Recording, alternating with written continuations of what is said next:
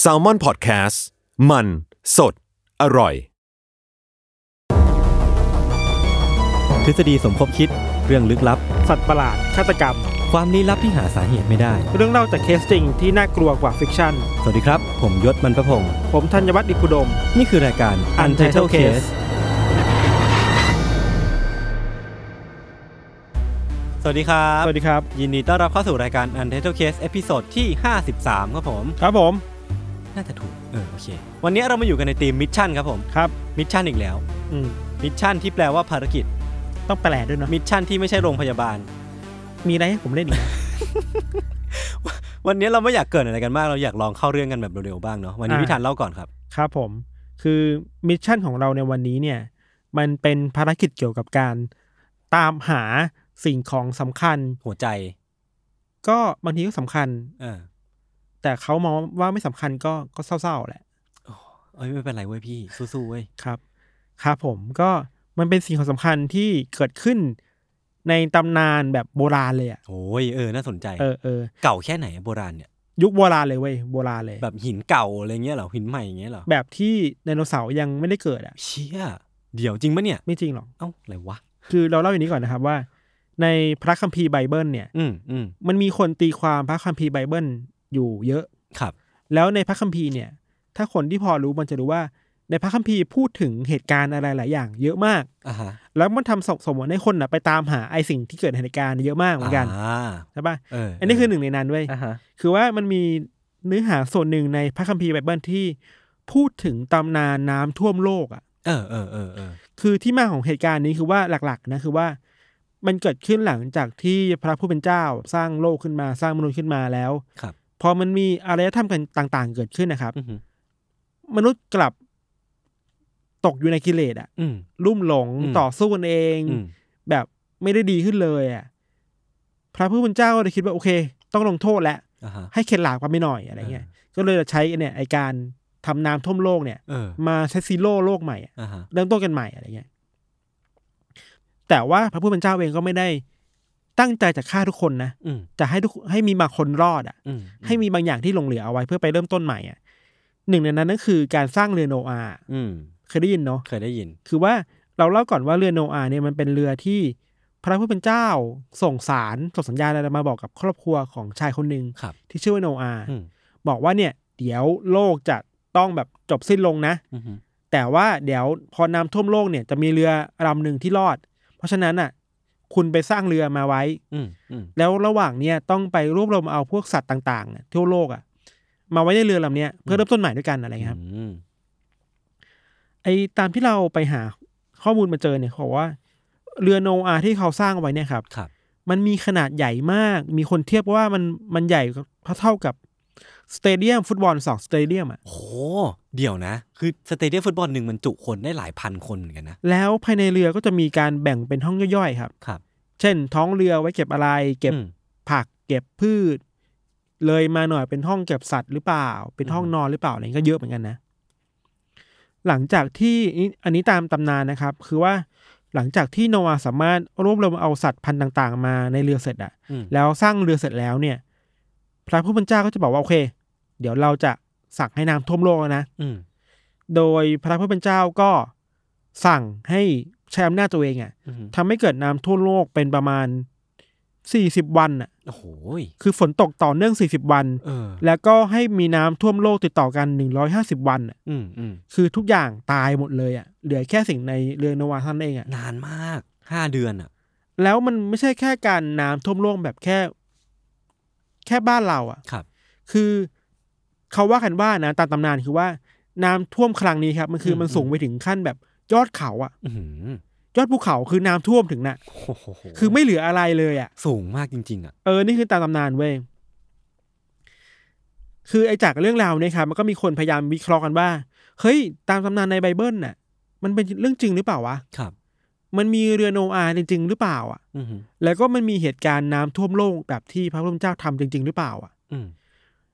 มันมีคนที่สงสัยในเรื่องนี้เยอะมากครับ แล้วจุดร่วมกันคือในตำนานเนี่ยเขาบอกว่า ถึงแม้จะไม่ได้สามารถระบุโลเคชันที่ชัดเจนได้ว่าเรือโนอาห์ไปจอดอยู่ที่ไหนอ่ะ อืม แต่ว่าหลังเหตุการณ์ที่น้ำท่วมโลกมันน้ำมันเริ่มลดลงอะครับ อืม มันปรากฏว่าไอ้ภูเขาอารารัตในตุรกีในตอนเนี้ย ครับ เป็นพื้นที่แรกที่น้ำมันแห้งเร็วสุดอะ อ๋อ โผล่มาเหนือน้ำ เออ ที่แรกคือภูเขานี่แหละ อ่าฮะ คนเลยตีความมันว่าโอเคโนอาอาจจะอยู่ตรงนั้นอะ อืม ตอนเนี้ยมันก็เลยเป็นมิชชั่นอย่างที่คนพยายามตามหาเรือโนอาให้เจอเว้ย เออเออน่าสนใจอ่ะ มันพิสูจน์หลายอย่างนะ อ่าฮะ อย่างแรกคือ พิสูจน์ว่ามีเรือจริงไหม เออ พิสูจน์ว่ามีน้ำท่วมโลกจริงไหม ถ้าสองสิ่งนี้มีจริงอ่ะ มันแปลว่าพระผู้เป็นเจ้ามีจริงอ่ะ เออ เพราะว่าสั่งให้น้ำท่วมได้จริง เออ มันเลยเป็นมิชชั่นที่ใหญ่มากสำหรับคนที่ศรัทธาไง ๆ เออ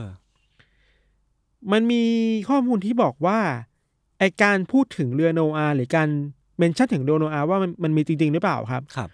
มันถูกพูดถึงตั้งแต่ยุคโบราณแล้วอ่ะ อือหือ คือนักปรัชญาในยุคโบราณอย่างยูเบซิอุสก็เคยเมนชั่นถึงในงานตัวเอง อืมอืม หรือว่าในนักเดินเรือระดับโลกอ่ะ แบบ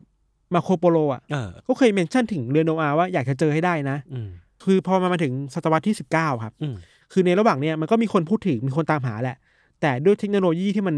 มีไม่เยอะมากอะ อืม แล้วการปีนขึ้นไปบนภูเขาอารารัตอ่ะ ไปขุดค้นหาเนี่ยมันยากมากเว้ย อืม คือมันอยู่บนภูเขาที่มัน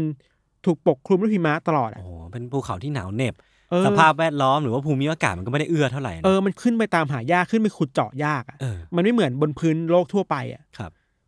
พอมันมาถึงในศตวรรษที่ 19 ครับ พอมนุษย์เรามีนวัตกรรมต่างๆ มากขึ้นเลยเนาะมีการมีทักษะในการตรวจสอบพวกโบราณสถานโบราณวัตถุมากขึ้นเนี่ย อืม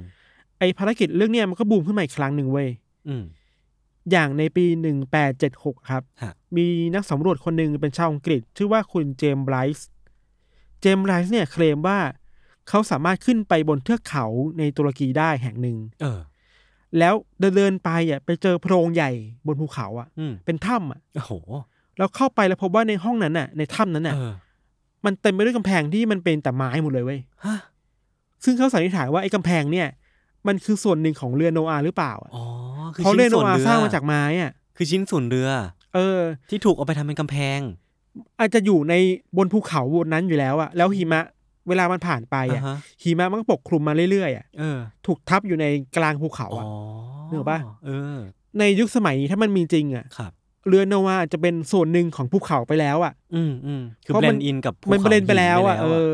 แล้วการเข้าไปเจอถ้ำอ่ะกลายเป็นเอ้ยเข้าไปเจอเรือว่ะ ออ เข้าไปเจอห้องในเรือว่ะ เออ น่าสนใจ นอกจากคุณเจมส์ไบรส์แล้วครับ ระหว่างนั้นก็มีคนที่ออกมาเคลมอะ ครับ ว่าเจอเรือโนอาห์อยู่บ่อยมากเลยเว้ย อืม ในบริเวณเทือกเขาที่ตุรกีเยอะมาก บางคนก็ใช้ภาพถ่ายจากดาวเทียมอะมาบอกเว้ย อืม ว่าเอ้ยเนี่ยผมสแกนมาดูแผนที่แล้วนะเอ้ยไอตรงรอยบนภูเขาอารารัตเนี่ย อืม มันมีรอยอะไรบางอย่างเหมือนเหมือนเรือ เออ ที่วางตัวอยู่ในหิมะอะ เออ โอ้โห มันจะพอดีอะไรขนาดนั้นอ่ะ แล้วมันวางตัวแบบเป็นแนวยาวอะไรเงี้ย ออ แต่ว่าเราคิดว่าไอเนี่ยมันพูดยาก อืม เพราะว่าบางทีถ้ามองจากบนอากาศอ่ะ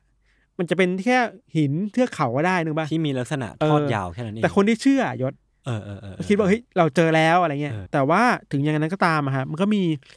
ทีมทีมหนึ่งที่ดูจริงจังกับไอ้มิชชั่นในการตามหาเรือโนอาห์เนี่ยมากเป็นพิเศษอ่ะ ครับ คือจริงจังที่สุดอะครับ ทีมนี้มีชื่อว่า Noah Arks อืม Ministry International อืม คือเป็นองค์กรเป็นทีมงานที่รวมตัวกันระหว่าง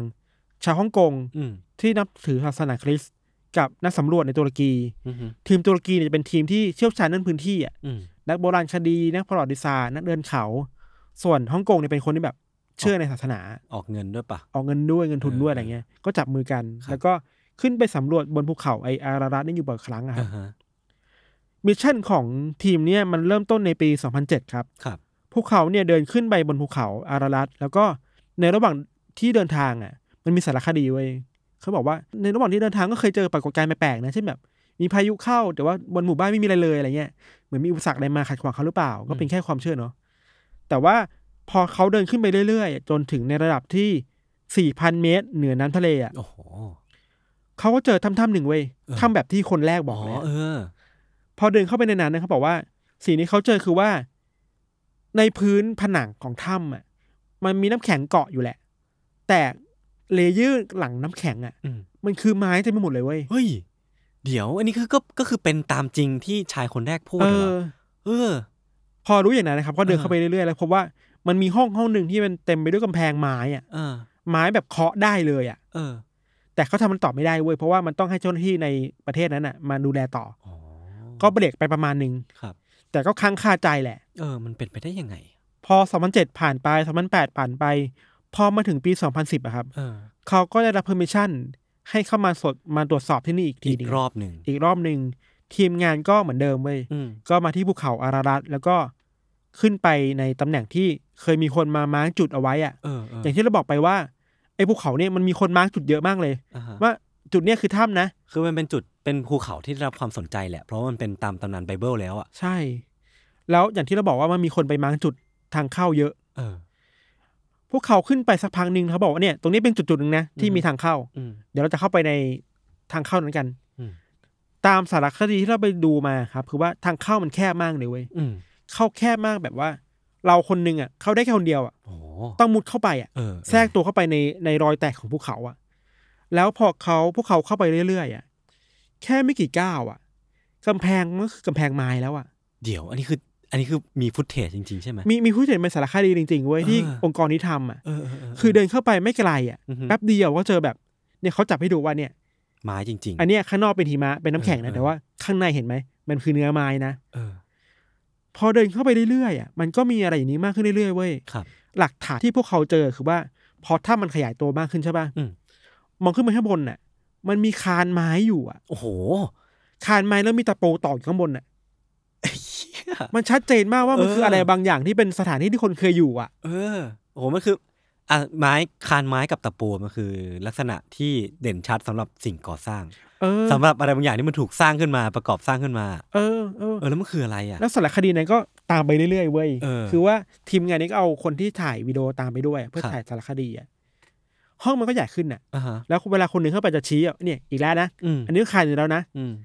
แล้วก็ตัดภาพไปเว้ย อืม เขาบอกว่ามีอีกจุดหนึ่งที่พวกเขาต้องสำรวจโดยการโรยตัวลงไปในถ้ำอ่ะ คือเมื่อกี้มันแนวราบอ่ะ อันนี้คือต้องลงไปข้างล่างอ่ะ อืม ตอนที่พวกเขาโรยตัวลงไปอ่ะยศเขาโรยตัวลงไปเหมือนใน เข้าไปในห้องห้องหนึ่งอ่ะ อืม ห้องแบบที่เรานั่งอยู่อ่ะ ม ห้องแบบสี่เหลี่ยมจัตุรัสแบบเนี้ย อ่าฮะ แล้วทุกด้านคือไม้หมดเลยอ่ะ มันเป็นห้อง เป็นห้องที่มีไม้อยู่เว้ย เฮ้ย คือถ้าคิดว่าถ้าเราเชื่อว่ามันคือเรือโนวา นี่คือท้องเรือ นี่คือห้องหนึ่งในเรือ เออ แล้วคือเดินชี้เลย เดินเคาะเลยแบบ เนี่ยไม้ เย็ดแค่ อันนี้ก็ไม้อะ เออ แบบ แล้วไม้มันดูแบบสภาพดีมากอ่ะ โอ้โห แล้วมันมีร่องรอยของการเคยมีอะไรอยู่ในนี้อะ อืม เช่นมีร่องของการแกะสลัก มีกลิ่นอะไรบางอย่างอยู่ในห้องต่อไปอะไรเงี้ย อืม มันก็เริ่มแมงเซนมากขึ้นเรื่อยๆว่า เฮ้ย ไอห้องที่เขาเจอหรือทางเข้าที่เขาเข้ามา อืม มันคือทางเข้าที่เข้าสู่เรือโนอาห์หรือเปล่าวะ เออน่สใจ ตามตำนานในไบเบิลน่ะ อืม แต่ว่ามันก็มีคนที่พูดถึงเรื่องเนี้ยในหลายมุมมองหลายทฤษฎีเว้ย อืม มันก็มีคนไปต่อยอดอ่ะ อืมม คือว่าในทีมงานเนี่ย ไปเก็บตัวอย่างไม้ เก็บ อืม ตัวอย่างของในเรือ ถ้ามันคือเรือของในนั้นมาแล้วให้ให้คนไปตรวจสอบอายุของมันอ่ะ อืม ว่าไอ้ไม้พวกเนี้ยอายุเท่าไหร่ เออเออตรวจด้วยคาร์บอนคาร์บอนอะไรก็ว่าไป เขาบอกว่าพอไปตรวจเสร็จอ่ะเขาพบว่าไม้พวกเนี้ย อืม มันอายุเก่าแก่ถึงประมาณห้าพันปีอ่ะ โอ้โหเชี่ย คือยุคโบราณมากๆห้าพันปีอ่ะ สองเท่าของศาสนาคริสต์อะ เออ คือ before Christ อีก เออ กี่สองกี่ปีไม่รู้อ่ะ เออ เออห้าพันปีนี่เพื่อนเราสำหรับเราคิดว่ามันไกลมากเลยนะ หรือยุคสำเร็จวะเออไม่รู้เหมือน ใน กั การที่มันมีห้องแบบนี้ มี เออ การมีทักษะในการต่อห้องแบบเนี้ยมีตะ อืม ปูมีการต่อห้องต่อไม้เนี่ยมันแบบ เออเออ โหเก่งมากนะห้าพันปีอ่ะแต่ว่ามันก็มีทฤษฎีที่ตั้งข้อสังเกตกับไอการค้นพบพันนี้หลายอย่างเลยเว้ย ครับ เราไปเจอมาในบทความของไอ National Geographic ครับ อือหือ เขาก็อ้างอิงคำพูดของทีมงานนี้นะ คือคนที่เป็นคนที่ไปสำรวจบอกว่า เอ้ยผมอ่ะก็เชื่อแหละว่ามันไม่ใช่เรือโนอาร้อยเปอร์เซ็นต์หรอก อืม แต่ผมเชื่อว่ามันคือเก้าสิบเก้าจุดเก้าเปอร์เซ็นต์ โอ้โห คือไม่โคตรเคลมอ่ะ เออเออมันมันมันคือคนมันเชื่อเนาะ คนมันเชื่อว่าเนี่ยน่าใช่โนอาแหละ ครับ แต่ทฤษฎีหนึ่งก็มีคนบอกว่าในทฤษฎีหนึ่งครับเขาบอกว่า โอเคแหละ ถึงแม้ว่ามันจะเป็นเรือโนอาตามคำบอกเล่าตามตำนานจริงๆอะครับ อืม เพราะว่ามันมีโถงเรือมันมีการค้นพบกำแพงจริงๆอะ่ะแต่มันก็มีคนไม่เชื่อนะ เพราะว่าเฮ้ยไออายุไม้ห้าพันปีเนี่ย อืม มันเป็นไปได้แค่ไหนวะ นั่นดิในพี่ทันบอกว่ามันคือสภาพที่ดีมากอะ เออ อั อั นนี้ผมตั้งข้อสงสัยแล้วหิมะมันน่าจะชื้นด้วยอะ ส่วนตัวเราอะ่ะ ตอนที่ เออ เราดูสารคดีอันเนี้ย เราเห็นตอนที่พวกเขาไปเคาะไม้ไปจับไม้อะ อืม ในห้องนั้นอะไม้มันดูสภาพดีมากอะยศ ดีเกินไปหรือเปล่า เออ มีการเตรียมอะไรหรือเปล่าอันนี่เราต้องสังเกตตัวเองนะ เออเออ แล้วมันดูสะอาดเกินไปอ่ะ อือหือ คือไม้มันดูใหม่มากเลยอ่ะ อืม แล้วห้องมันดูแบบ เฮ้ย มัน อืม มันอะไรเปล่าวะอะไรเงี้ย อันนี้อันนี้ก็เราก็ตั้งข้อสงสัยไปก่ เอ อน อ นะ ส่วนตัวนะ อ่าฮะ ซึ่งก็มีคนคิดแบบเราเว้ย อืมอืม ว่าโอเคห้าพันปีมันไปมันมันมันเป็นไปไม่ได้หรอก อืม เพราะว่าอีกอย่างหนึ่งคือว่า มันมีคนที่ตั้งสังเกตกับองค์กรเนี่ยว่าสิ่งที่พวกเขาทำผ่านสารคดีอ่ะ อือหือ มันคือพับกันด้าหรือเปล่า อืม ในการสร้างชื่อเสียงให้องค์กรตัวเองอ่ะ อือหือ ว่าเอ้ยฉันทำตามศรัทธาแล้วนะ ม อะไรเงี้ยก็ว่าไปใช่ปะ อืม มันมีอีกทฤษฎีหนึ่งครับที่บอกว่าที่พวกคุณเห็นเนี่ยมัน อืม ไม่ใช่เรือโนอาห์นะ เออ เพราะว่าถ้าเรือโนอาห์มันมีจริงๆอ่ะมันก็ต้องคิดคิดในบริบทของตำนานด้วยอ่ะ ครับ คือสมมติมีเรือโนอาห์จริง อืม ๆ แล้วคุณมีหลักฐานไหมล่ะว่า ไอ้บนเทือกเขาแห่งเนี้ยมันมีน้ำท่วมจริง ๆ อ่ะ อืมอืมอืม ถูกปะ อืม คือมันต้องไปด้วยกันอ่ะ เรือมีได้ต้องมีน้ำท่วมอ่ะ ใช่ แล้วมันมีคนที่บอกว่าอ้างงานวิจัยนะว่าที่ผ่านมางานวิจัยอ่ะไม่เคยมีใครสามารถฟันธงได้เลยว่ามันมีน้ำท่วมใหญ่เกิดขึ้นในภูเขาอย่างเนี้ย ในรอบ 4,000 ปีที่ผ่านมา ไม่มีแน่ คือถ้าสมมติว่าปกติแล้วอ่ะมันมีน้ำท่วมอ่ะมันก็น่าจะมี ๆร่องรอยอะไรบางอย่าง หลักฐาน เ บางอย่างที่มันบ่งชี้เนาะพี่ทัน อืมนี่คือมีคนมาคัดงานกันว่า ออ เฮ้ย มันเป็นไม่ได้หรอกเพราะมันไม่มีงานวิจัยมารองรับเนี่ยว่ามันมีน้ำท่วมอ่ะ เออ เพราะฉะนั้นเรือก็เป็นไปไม่ได้หรอกอะไรเงี้ย แต่ผมคิดว่ามันมีอีกจุดหนึ่งอ่ะพี่ ซึ่งไม่รู้พี่ทันคิดเป็นผมหรือเปล่านะ ที่พี่ทันบอกว่าตรงคานอ่ะมันมีตะปูอ่ะ เออ ตะปูเนี่ย มันมีหรือยังวะในห้าพัน ใน ปี ห้า ก่ พั อน ปีที่แล้วใช่ เอออันนี้ผมสงสัยมากเลย ใช่ มันมาแบบมันมากับทฤษฎีแรกที่บอกว่า เอ้ย ใช่ เซตติ้งอะไรบางอย่างหรือเปล่าวะ เออเออ ใช่ปะ เออเออ มันมีอีกทฤษฎีหนึ่งครับที่บอกว่าเฮ้ยเราเชื่อนะว่าพวกเขาอะเจอจริงๆเว้ย อื้อหือ เจออะไรบางอย่างบนภูเขานั้นจริง ครับ ๆ ในถ้ำนั้นจริงๆ แต่มันไม่น่าจะใช่เรือโนอาห์หรอก อืม คือมันอาจจะเป็นบ้านของใครสักคนหนึ่งในยุคโบราณก็ได้นะ เออ อาจจะเป็นโบสถ์อะไรสักแห่งก็ได้อะ อื้อหือ มีคนที่วิเคราะห์ด้วยซ้ำว่า มันอาจจะเป็นไปได้ถึงขั้นเป็นโบสถ์ของคนที่มาตามหาเรือโนอาห์บนภูเขาแห่งเนี้ย อ๋อแล้วมิช เรา ชั่นมัน เราเชื่อ จจะ เราเชื่อว่า เออ เอ้ยมันมีเรือโนอาห์นะเลยสร้างโบสถ์มาไว้เถอะ เออ เพื่อเมื่อสักการะความเป็นแบบความศักดิ์สิทธิ์ของพระพุทธเจ้าอะ เออ นี่ก็น่าสนใจนะ เพราะว่ามันมีการสร้างแบบคัดง้างมีมีคานมันมีประตูมีกำแพงอ่ะ ครับ เป็นไปได้ว่ามันอาจจะเป็นที่อยู่ของคนอ่ะ ไม่ใช่เรือหรอก อืมแต่มันก็ยังไม่ได้ตอบได้ป่ะพี่ว่าห้าพันปี ไอตัว5,000ปีเนี่ยมีคนพูดถึงเยอะเว้ย เออว่า คื มัน อ เป็น ว่า ตัวเลขจริงหรือเปล่า ใช่ ไหม ใช่ใช่ มันมีนักวิชาการบางคน ตั้งข้อสังเกตว่า ครับ ที่องค์กรเนี่ยไปเคลมว่า คุณเอาไปตรวจสอบอายุอ่ะ อืม คุณไม่ตรวจที่ไหนอ่ะ อ๋อ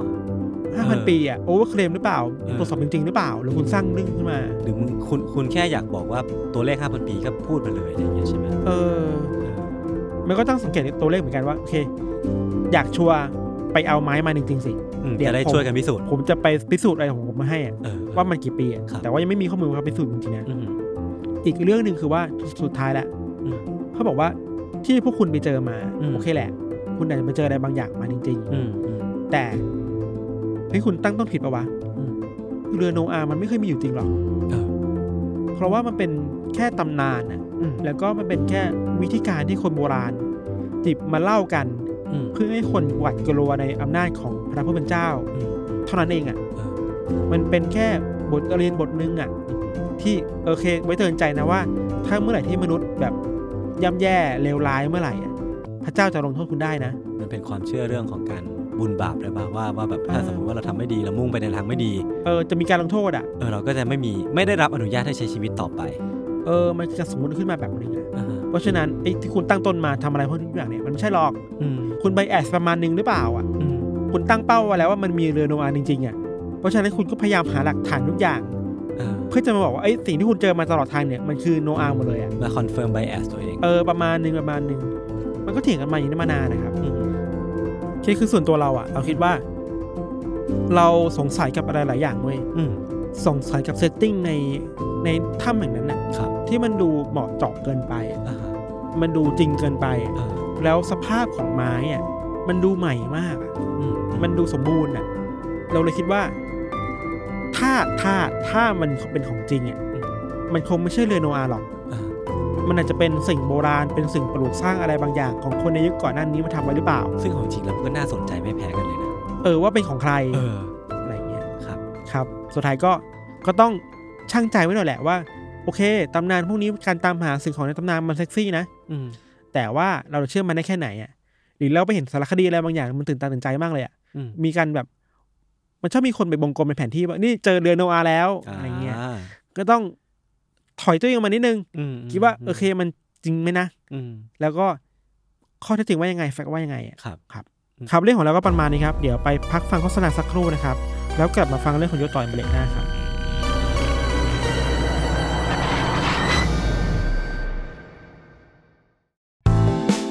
สวัสดีค่ะ นิดนกพนิชนกดำเนินทำเองนะคะ อยากชวนกันมาฟังรายการพอดแคสต์ของเรา ที่แม้จะเป็นชื่อว่า The Rookie Mom คุณแม่มือสมัครเลี้ยง แต่ก็ไม่ใช่ว่าจะต้องเป็นคุณแม่เสมอไปนะที่จะฟังได้จริง ๆ แล้ว ความตั้งใจของเราอยากให้ทุกคนที่ผ่านไปผ่านมา มาเข้าใจความเป็นแม่และเด็กด้วยกัน เพราะว่าทุกคนเคยเป็นเคยเป็นลูกของพ่อและแม่ บางทีเราก็อาจจะเข้าใจ คุณพ่อคุณแม่ของเรามากขึ้นด้วยก็ได้นะคะ แล้วก็เราจะได้ไปเข้าใจมุมมองของพ่อแม่ในสังคมมากขึ้นด้วย เพราะว่ามองไปทางไหนก็มีแต่คนรอบตัวมีลูกทั้งนั้นเลย ติดตามรายการของเราได้ทุกวันจันทร์ทุกช่องทางของ s a l m o n Podcast จ้า The Rookie Mom คุณแม่มือสมัครเลี้ยงกับนิดนก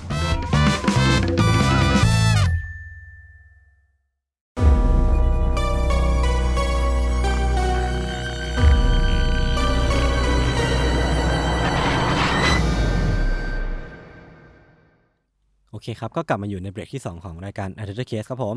เรายังคงอยู่ในธีมเรื่องของมิชชั่น ครับ ซึ่งใน EP 50อ่ะพี่ที่เราเรื่องของมิชชั่นไปเหมือนกันอ่ะผมได้เล่าเรื่องของฮูดินี่เนาะซึ่งเป็น อ่า พ่อมด เป็น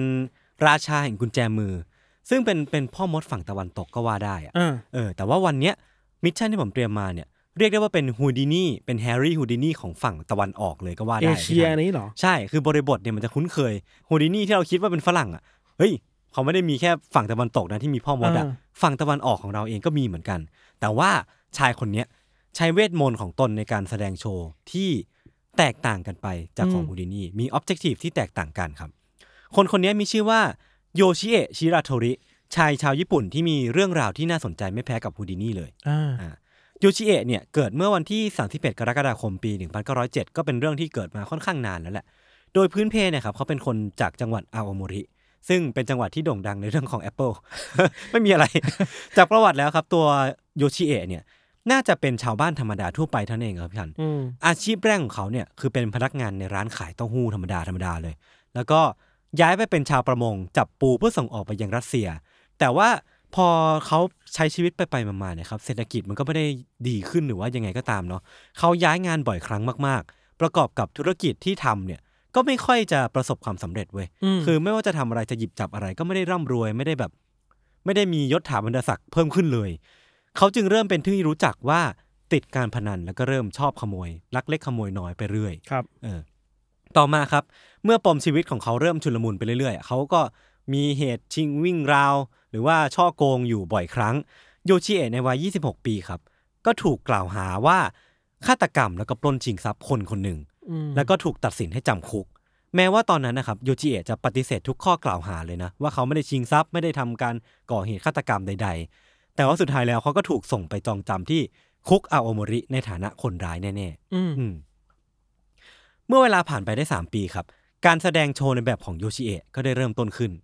โยชิเอะเนี่ยที่รอจังหวะวางแผนมาอย่างยาวนานครับ ได้ใช้อุปกรณ์ที่คาดไม่ถึง ในการไขกุญแจมือแล้วก็สะเดาะประตูหนีออกไปได้ อืม พี่ทันเดาว่าเขาใช้อุปกรณ์อะไร ในในคุกอะ่ะ พี่ลองนึกภาพว่าพี่อยู่ในคุก เชือก เชือกอะไร เชือกรองเท้า ไม่ใช่ เชือกมาจากไหนเชือกมาจากไหนก่อนดีกว่า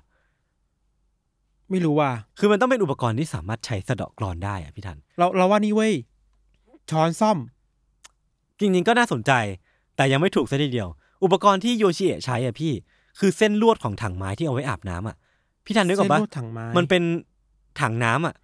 ที่เอาไว้ตักน้ำอ่ะ อ่า แล้วตรงตรงที่เอาไว้ยิ้วอ่ะ มันจะเป็นเส้นลวดเส้นลวดหนึ่งเว้ย ที่ไว้ เออ จับ ที่เอาไว้ดึง ล้อ เลยเออใช่ คือโยชิเอะอะดึงไอ้สิ่งนั้นออกมา แล้วก็เอามัดมัดมัดมัดมัด อ่ กลายเป็นอุปกรณ์ที่ใช้สะเดาะกรอนชั้นเยี่ยมเลย เหมือนที่แบบพวกที่เป็น นักสะเดาะกรอนหรือว่าเป็นพวกที่แบบทำกุญแจมือกุญแจผีอ่ะเขาใช้กันเลยอ่ะเขาก็เลยใช้อุปกรณ์นั้นอ่ะในการไขกุญแจมือของตัวเองออกมาได้ แล้วก็ไขประตูเขาที่ที่ขังเขาไว้ออกมา อ่า ลางบางแหล่งข้อมูลอ่ะก็บอกว่าโยชิเอะได้นำแผ่นไม้ที่แบบเคยปูพื้นไว้อยู่อะเอามาวางไว้บนฟูกที่นอนของตัวเองอ่ะเพื่อตบตาเจ้าหน้าที่หรือว่าผู้คุมอ่ะที่เดินผ่านไปผ่านมาก็ยังคิดว่าเอ้ย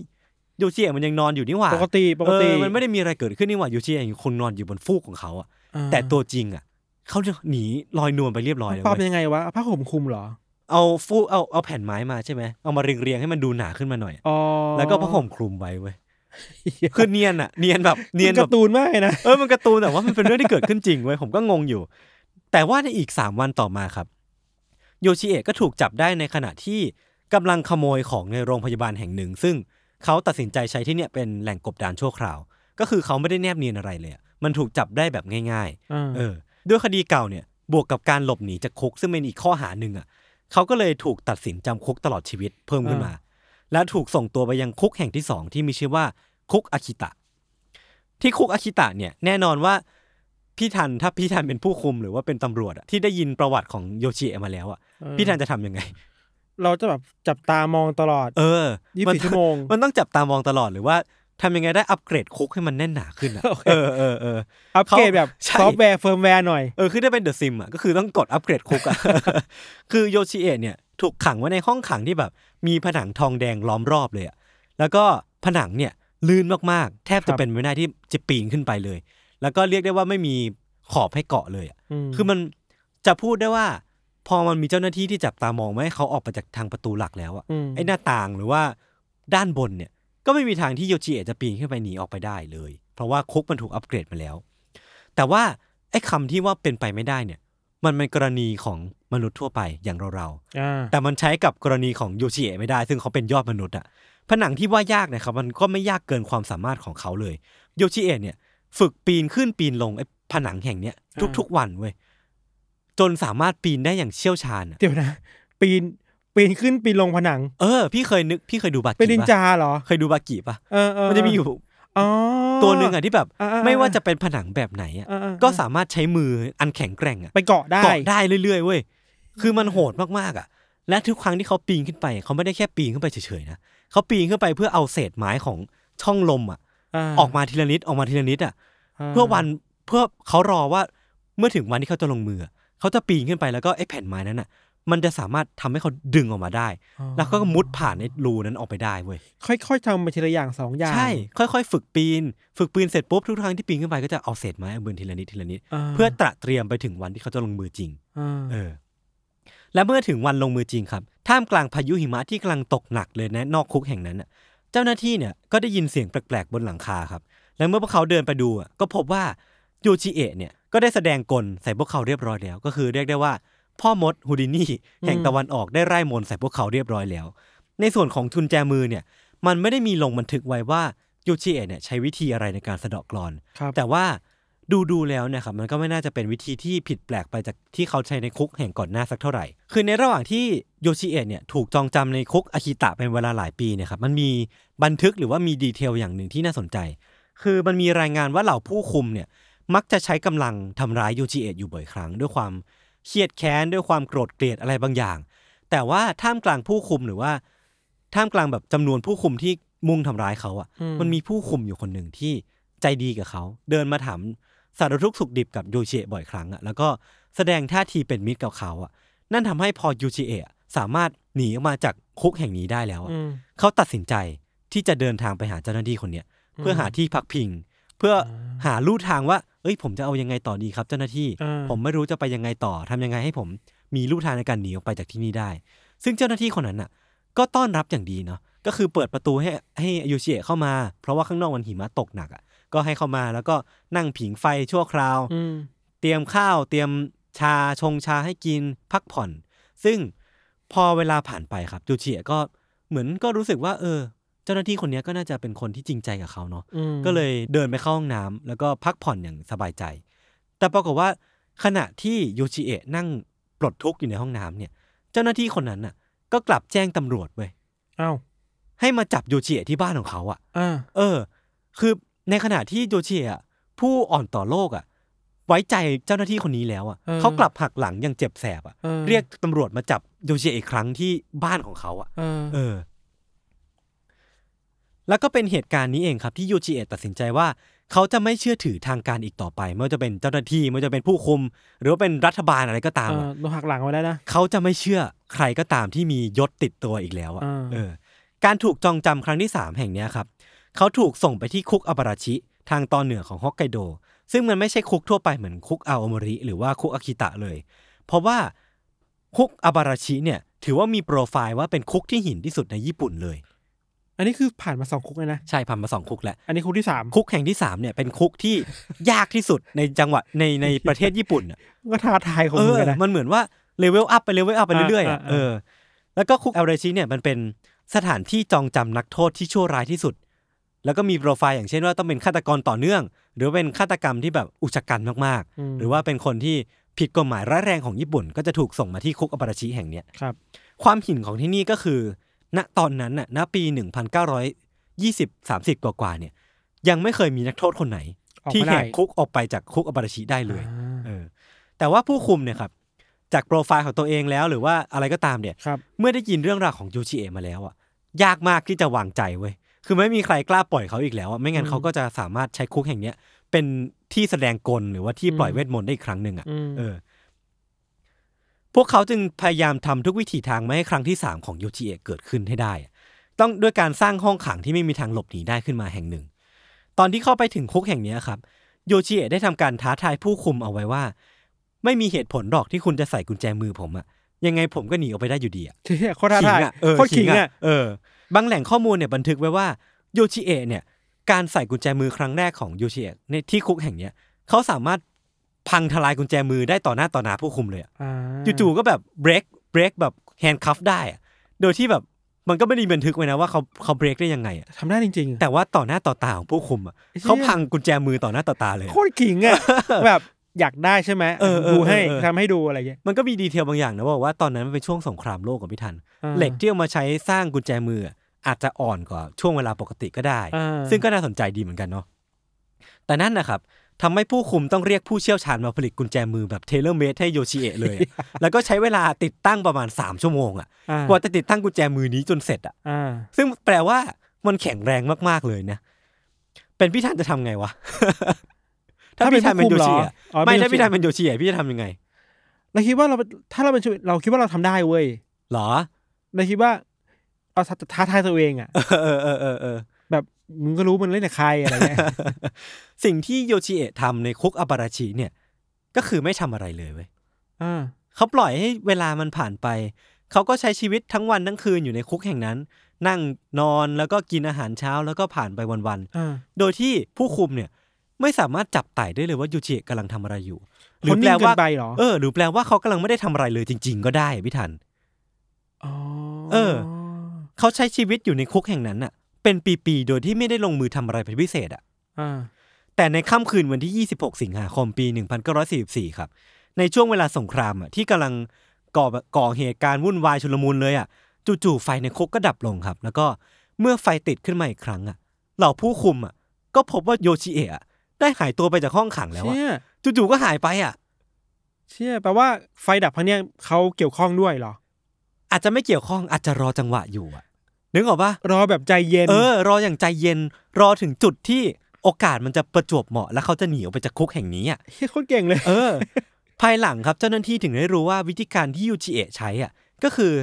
หลังจากที่ทุกวันอ่ะ เขาได้รับอาหารเช้ามาแล้วก็กินมันจนเสร็จอ่ะ อ่า เขาจะเหลืออาหารชนิดหนึ่งเอาไว้อ่ะ นั่นคือซุปมิโซะ อ่า พี่ทันลองเดาไหมว่าซุปมิโซะเขาเอาไปทำอะไรได้ คือยังเหลือซุปทั้งซุปเลยเหรอ เขากินซุปเขากินอาหารที่ได้ แต่ว่าเหลือไว้นิดหนึ่งพี่ทันลองเดาไหมว่าเขาไปทำอะไร เราไม่ถูกว่ะยากว่ะ ผมก็ทำไม่ถูกเหมือนกัน เอาไว้ เอาไว้ไม่รู้เลยอ่ะ ยากว่ะ สิ่งที่เขาทำกับซุปมิโซะที่เหลือทุกเช้าอะพี่ ก็คือการใช้มันอ่ะ เหยาะลงไปยังกุญแจมืออะแล้วก็ประตูอ่ะ อ่า เพื่อให้ประตูหรือว่ากุญแจมือที่สร้างจากเหล็กอะสนิมมันขึ้นเว้ย เชี่ย เออ โหดสัตว์ ไอ้เหี้ยโคตรโหดเลย โหดมาก หมายถึงไม่ใช่นะซุปมิโซะที่เรากินกันบ่อยๆเนี่ย ใช่ใช่ใช่มันมีเกลือ บเก็บยังไงอ่ะ ก็คือทุกๆคราวที่กินเสร็จอ่ะก่อนที่เขาจะเอาไปทิ้งอ่ะก่อนที่จะส่งให้ผู้ควบคุมเอาไปทิ้งอ่ะเขาจะเอามันมาเหยาะตรงประตูเอามาเหยาะตรงข้อมือข้อเท้าของตัวเองอ่ะ เพื่อสนิมมันขึ้น เพื่อให้สนิมมันขึ้นทีละนิดทีละนิดทีละนิดพอถึงวันที่ลงมืออะเขาจะได้แหกมันออกได้เว้ย เพราะมันมันจะได้ไม่แข็งแรงแล้วมัน เอ อ่อน อ แอแล้ว มัน ย่าง กร่อนจน มั พ ก อ ร่อนแล้ว ที่เขาจะใช้แรงแหกออกไปได้อะโอ้โห ล้ำจัด นี่มันต้องฟาร์มการทำอย่างนี้มานานแค่ไหนวะ สิบเดือน ประมาณ มันไม่ได้มีลงบันทึกไว้ว่าประมาณไหนนะ แต่ว่าเขาใช้ชีวิตอยู่ในคุกแห่งนี้เป็นเวลาปีกว่าๆได้ นี่มันยอดนักฟาร์มเลยนะ เออเออเออช่องทางที่เขาใช้หนีออกจากคุกก็คือหน้าต่างครับ มันยังไม่จบแค่นี้นะ พอเขาเอาตัวเองออกจากกุญแจมือหรือว่าประตูห้องขังได้แล้วอะ ครับ สิ่งที่เขาท้าทายต่อไปอ่ะ คือเขาเอาตัวเองออกมาจากทางหน้าต่าง ซึ่งหน้าต่างอ่ะมันเป็นซี่เล็กๆเว้ย มันไม่เพียงพอหรือว่ามันเล็กเกินที่จะคนทั่วไปจะสามารถแทรกตัวไปได้ เออ เจ้าหน้าที่ก็เลยไม่รู้ว่าโยชิเอะใช้วิธีไหนในการเบียดตัวออกจากซีกหน้าต่างได้ ซึ่งภายหลังอ่ะ เจ้าหน้าที่ก็ได้รู้ว่าโยชิเอะมีความสามารถพิเศษอย่างหนึ่ง คือ คือการปลดข้อต่อของตัวเอง นี่มัน ข้อต่อไหล่ข้อต่อแขนข้อต่อศอกเขาสามารถปลด ได้ไงอะบิด ปลด ล้อ เออบิดให้มันหลุดออกมาแล้วก็สามารถทำท่าทำทางที่แปลกแปลกไปจากพิสดารไม่ได้อะเออแล้วก็เอาตัวที่มันบิดงอผิดปกตินั้นน่ะแทรกออกมาจากซี่โครงหน้าต่างได้ แล้วก็ออกไปจากคุกได้อะ เฮ้ยเหมือนเคยได้ยินเรื่องนี้อยู่นาน ไม่นานเคยได้ยินอยู่บ้างนึงนะ ที่แบบมีนักโทษคนหนึ่งอ่ะไปสาธิตให้ดูว่า เขาสามารถเอาตัวเองรอดออกจากไอ้ซี่ซี่คุกได้ยังไงบ้าง เออ เออ มันมีคนหนีอยู่จริง ๆ ว่ะ เออ คือมันโหดมากอะแบบผมรู้สึกว่ามันเป็นยอดมนุษย์ได้เลยนะเออ แต่ว่าในช่วงนั้นนะครับช่วงที่โยชิเอะแหกคุกออกมาเนี่ย มันเป็นช่วงหน้าหนาวพี่ทักเจ้าหน้าที่ก็เลยมั่นใจอย่างมากว่า ถึงแม้โยชิเอะเนี่ยจะสามารถหนีออกไปได้อะ ครับ แต่เขาก็ไม่น่าที่จะสู้ความหนาวได้อะ ครับ เพราะว่าในคุกแห่งนั้นอ่ะเขาทิ้งอาพรณ์ไว้หมดเลยอะเสื้อผ้ากางเกงเขาออกเขาทิ้งหมดเลย แก้ผ้าออกไปเหรอ แก้ผ้าออกไป เพราะว่าจะได้หนีออกมาจากซี่ลูกกรงได้อะนึกออกปะ แล้วก็จะไม่เจอไม่มีคนเจอเขาแก้ผ้าข้างนอกเลยเหรอ คือเขาเหลือไว้เพียงกางเกงในตัวเดียวอ่ะ มันก็มันก็หวือหวามากๆนะ เออแต่ ว่า ไม่มีใครพบเจอเขาเว้ย เออ เออแล้วแต่แต่เจ้าหน้าที่ก็เชื่อว่าแบบเอ้ยยูเจมันคงหนีไปไม่ได้ไกลหรอกก็คงตายอยู่แถวๆนี้แหละ เออ แล้วเราค่อยว่ากัน หรือว่าจะไปตามจับมันทีหลังก็ได้ไม่ได้น่ากลัวอะไร แต่ว่ามันดูเหมือนจะไม่เป็นเช่นนั้นครับ เพราะว่าโยชิเอะเนี่ยสามารถใช้ชีวิตอยู่แถวนั้นต่อไปได้ ด้วยการจับปูกินอ่ะ เออ เออคือเขาเหมือนว่าออกไปจากที่นั่นแห่งนั้นได้คือมันมีหมีอ่ะหมีตัวหนึ่งอ่ะที่จับปูกินอ่ะ เออ แล้วโยชิเอะก็ไปลอกเรียนวิธีการจับปูของหมีตัวนั้นอ่ะ เพื่อใช้ชีวิตรอดอ่ะ สู้ชีวิตมากๆอ่ะ ไปสังเกตการณ์หมี เออในการจับปูกินแล้วเขาก็ใช้ใช้วิธีแบบนั้นในการจับปูกินเหมือนกัน แล้วก็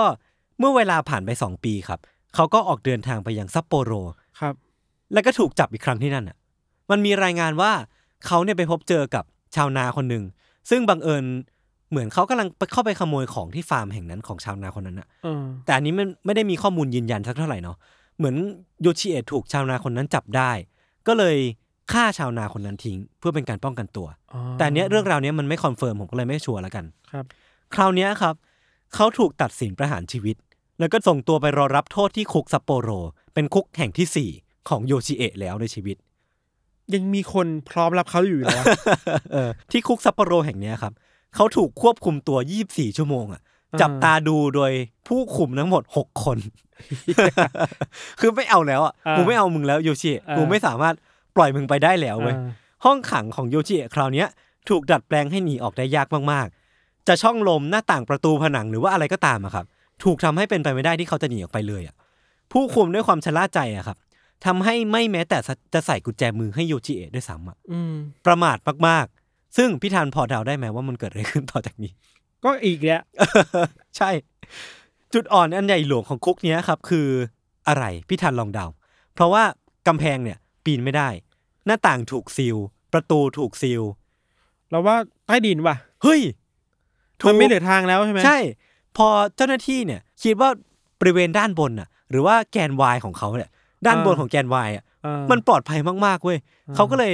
เอาแต่มองด้านบนน่ะ แล้วก็ไม่ได้สนใจว่าจูเจจะทำอะไรด้านล่างเว้ย เออ ซึ่งจริง ๆ แล้วอะดูจิเอะเนี่ย เอาถ้วยที่เขาได้มาตักน้ำหรือว่ากินข้าวเนี่ย ขุดดินขุดไปเรื่อยๆ จนสามารถหนีออกมาจากคุกแห่งนั้นได้อะ เออ ซึ่งเป็นครั้งที่สี่แล้วที่เขาแหกคุกออกมาได้อะ เดี๋ยวนะคือใช้ใช้ที่ตักน้ำเนี่ย เออ ค่อยๆขุดเหรอ ค่อยๆขุดดินค่อยๆขุดดินอะเพราะว่าเจ้าหน้าที่เอาแต่เพ่งเล็งว่า เอ้ยมันสบายอ่ะไม่ใส่กุญแจมืออ่ะ เออ ด้านบนก็ปลอดภัย ไม่ต้องเพ่งเลงอะไรมากก็ได้ปะ เออ โยชิเอะก็ใช้จุดบอดตรงนั้นอ่ะในการขุดดินขุดดิน ไปเรื่อยๆ จนสามารถมุดออกมาจากคุกแห่งนั้นได้ แต่มันต้องขุดหยับยาวมากลึกมากเหมือน เอ กัน อ นะ ผมก็สงสัยเหมือนกันว่า มันก็ไม่ได้มีบันทึกแบบชัดเจนอ่ะ ว่าเขา เออ ขุดเยอะแค่ไหนหรือว่าอะไรยังไงก็ตามแต่ เออ สุดท้ายอ่ะปลายทางก็คือโยชิเอะเนี่ย สามารถหนีออกมาจากคุกแห่งนั้นได้อีกครั้งอ่ะ อ่า โหดมากๆ เมื่อหนีออกมาได้ครับ เขาก็ใช้ชีวิตแบบหลบซ่อนๆ อยู่ในเหมืองแห่งหนึ่งเป็นเวลา 2 ปี ก่อนที่จะรู้สึกว่าเขาจะต้องโยกย้ายอีกครั้งหนึ่งเพราะเขาเบื่อ สังเกตสังเกตเห็นได้ว่าโยชิเอะเนี่ยเป็นคนที่อยู่ที่ไหนได้ไม่นานเนาะสองปีก็ต้องย้ายทีหนึ่ง อยู่ในคุกก็ต้องหนี เอออยู่ในคุกก็ต้องหนี ไปหลบซ่อนก็ต้องหนี หรือว่าคราวเนี้ยเขาไปอยู่ในเหมืองแห่งหนึ่งเป็นเวลาสองปี รู้สึกว่าไม่ไหวแล้วก็ต้องโยกย้ายอีกครั้งหนึ่ง อืม ในที่ที่เขาเดินทางไปครับ ในขณะที่เขากำลังเอ้อระเหยอยู่ที่มานั่งแห่งหนึ่งในสวนสาธารณะเนี่ย ก็มีเจ้าหน้าที่ตำรวจคนหนึ่งเนี่ย เดินมานั่งข้างๆเขาเว้ยแล้วก็หยิบยื่นบุหรี่มวนหนึ่งให้ อืม ซึ่งบุหรี่ในสมัยนั้นน่ะมันเป็นช่วงสงครามโลกครั้งที่สองบุหรี่เนี่ยถือว่าเป็นของแพง และการหยิบยื่นให้อ่ะนั่นแปลว่าเจ้าหน้าที่คนนั้นอ่ะ หยิบยื่นความไว้ใจให้ยูจิเอะเว้ย อ่า เออยูจิเอะที่รู้สึกว่าไว้ใจเขาอ่ะ ทั้งที่ก่อนหน้านี้เขาเคยถูกหักหลังมาแล้วรอบหนึ่งอ่ะ อืม จู่ๆก็รู้สึกว่ามีความไว้ใจความไว้เนื้อเชื่อใจกับเจ้าหน้าที่คนนี้อีกค คา รั้ น งห บุ นึ่ง รี เออ และก็เล่าเรื่องราวทั้งหมดของตัวเองให้ฟัง แต่ปรากฏว่าเจ้าหน้าที่ก็หักหลังเขาอีกครั้งหนึ่ง ครับ แล้วก็โยชิก็เลยถูกจับอีกครั้งหนึ่ง เป็นครั้งที่เท่าไหร่แล้วอ่ะ ห้า ดูเหมือนว่าคราวเนี้ยครับ ดูเหมือนว่าจูจิเอะเนี่ยชะตาชีวิตเขาหรือว่าพรหมลิขิตของเขาอะยังไงก็หนีไม่พ้นโชคชะตาของเขาอะยังไงเขาก็ต้องถูกจับเข้าคุก ยังไงเขาต้องรอรับโทษประหารที่เขาถูกคาดหวังไว่าอยู่ดีอะมันเหมือนว่าไม่ว่าเขาจะหนีสักเท่าไหร่ จะหนีสำเร็จเขาเท่าไหร่ ก็ต้องถูกจับกลับเข้ามาอยู่ในคุกอยู่ดีอะ เออ เออแต่ว่าเมื่อเรื่องราวของยูจิเอะเนี่ยถูกยกขึ้นมาตัดสินอีกครั้งนะครับศาลกลับบอกว่าการแหกคุกทั้งหมดที่ผ่านมาของโยชิเอะเนี่ยไม่เคยมีเจ้าหน้าที่คนไหนถูกทำร้ายเลยอะ อ่า มันเป็นประวัติที่โปร่งใสมาก แค่เอาตัวรอดตรงนี้อย่าง ๆ เดียว ใช่ใช่และประกอบกับที่ครั้งแรกที่ยูจิเอะถูกจับอ่ะเขาปฏิเสธข้อกล่าวหาพี่ทัน ว่าเขาไม่ได้เป็นคนลงมือฆ่า ไม่ได้เป็นคนชิงทรัพย์อ่ะนั่นทำให้ที่ผ่านมาโยชิเอะอาจจะเป็นแพะมาตลอดแต่ว่า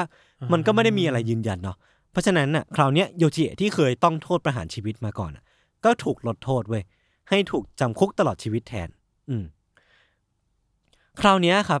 โยชิเอะอะดูจะหมดพลังหมดไฟกับเรื่องราวทั้งหมดเต็มทีอ่ะ ออ เขาจึงขอให้ตัวเองอ่ะถูกจองจำที่คุกฟูชูที่โตเกียว จนเวลาล่วงเลยผ่านไปจนถึงปี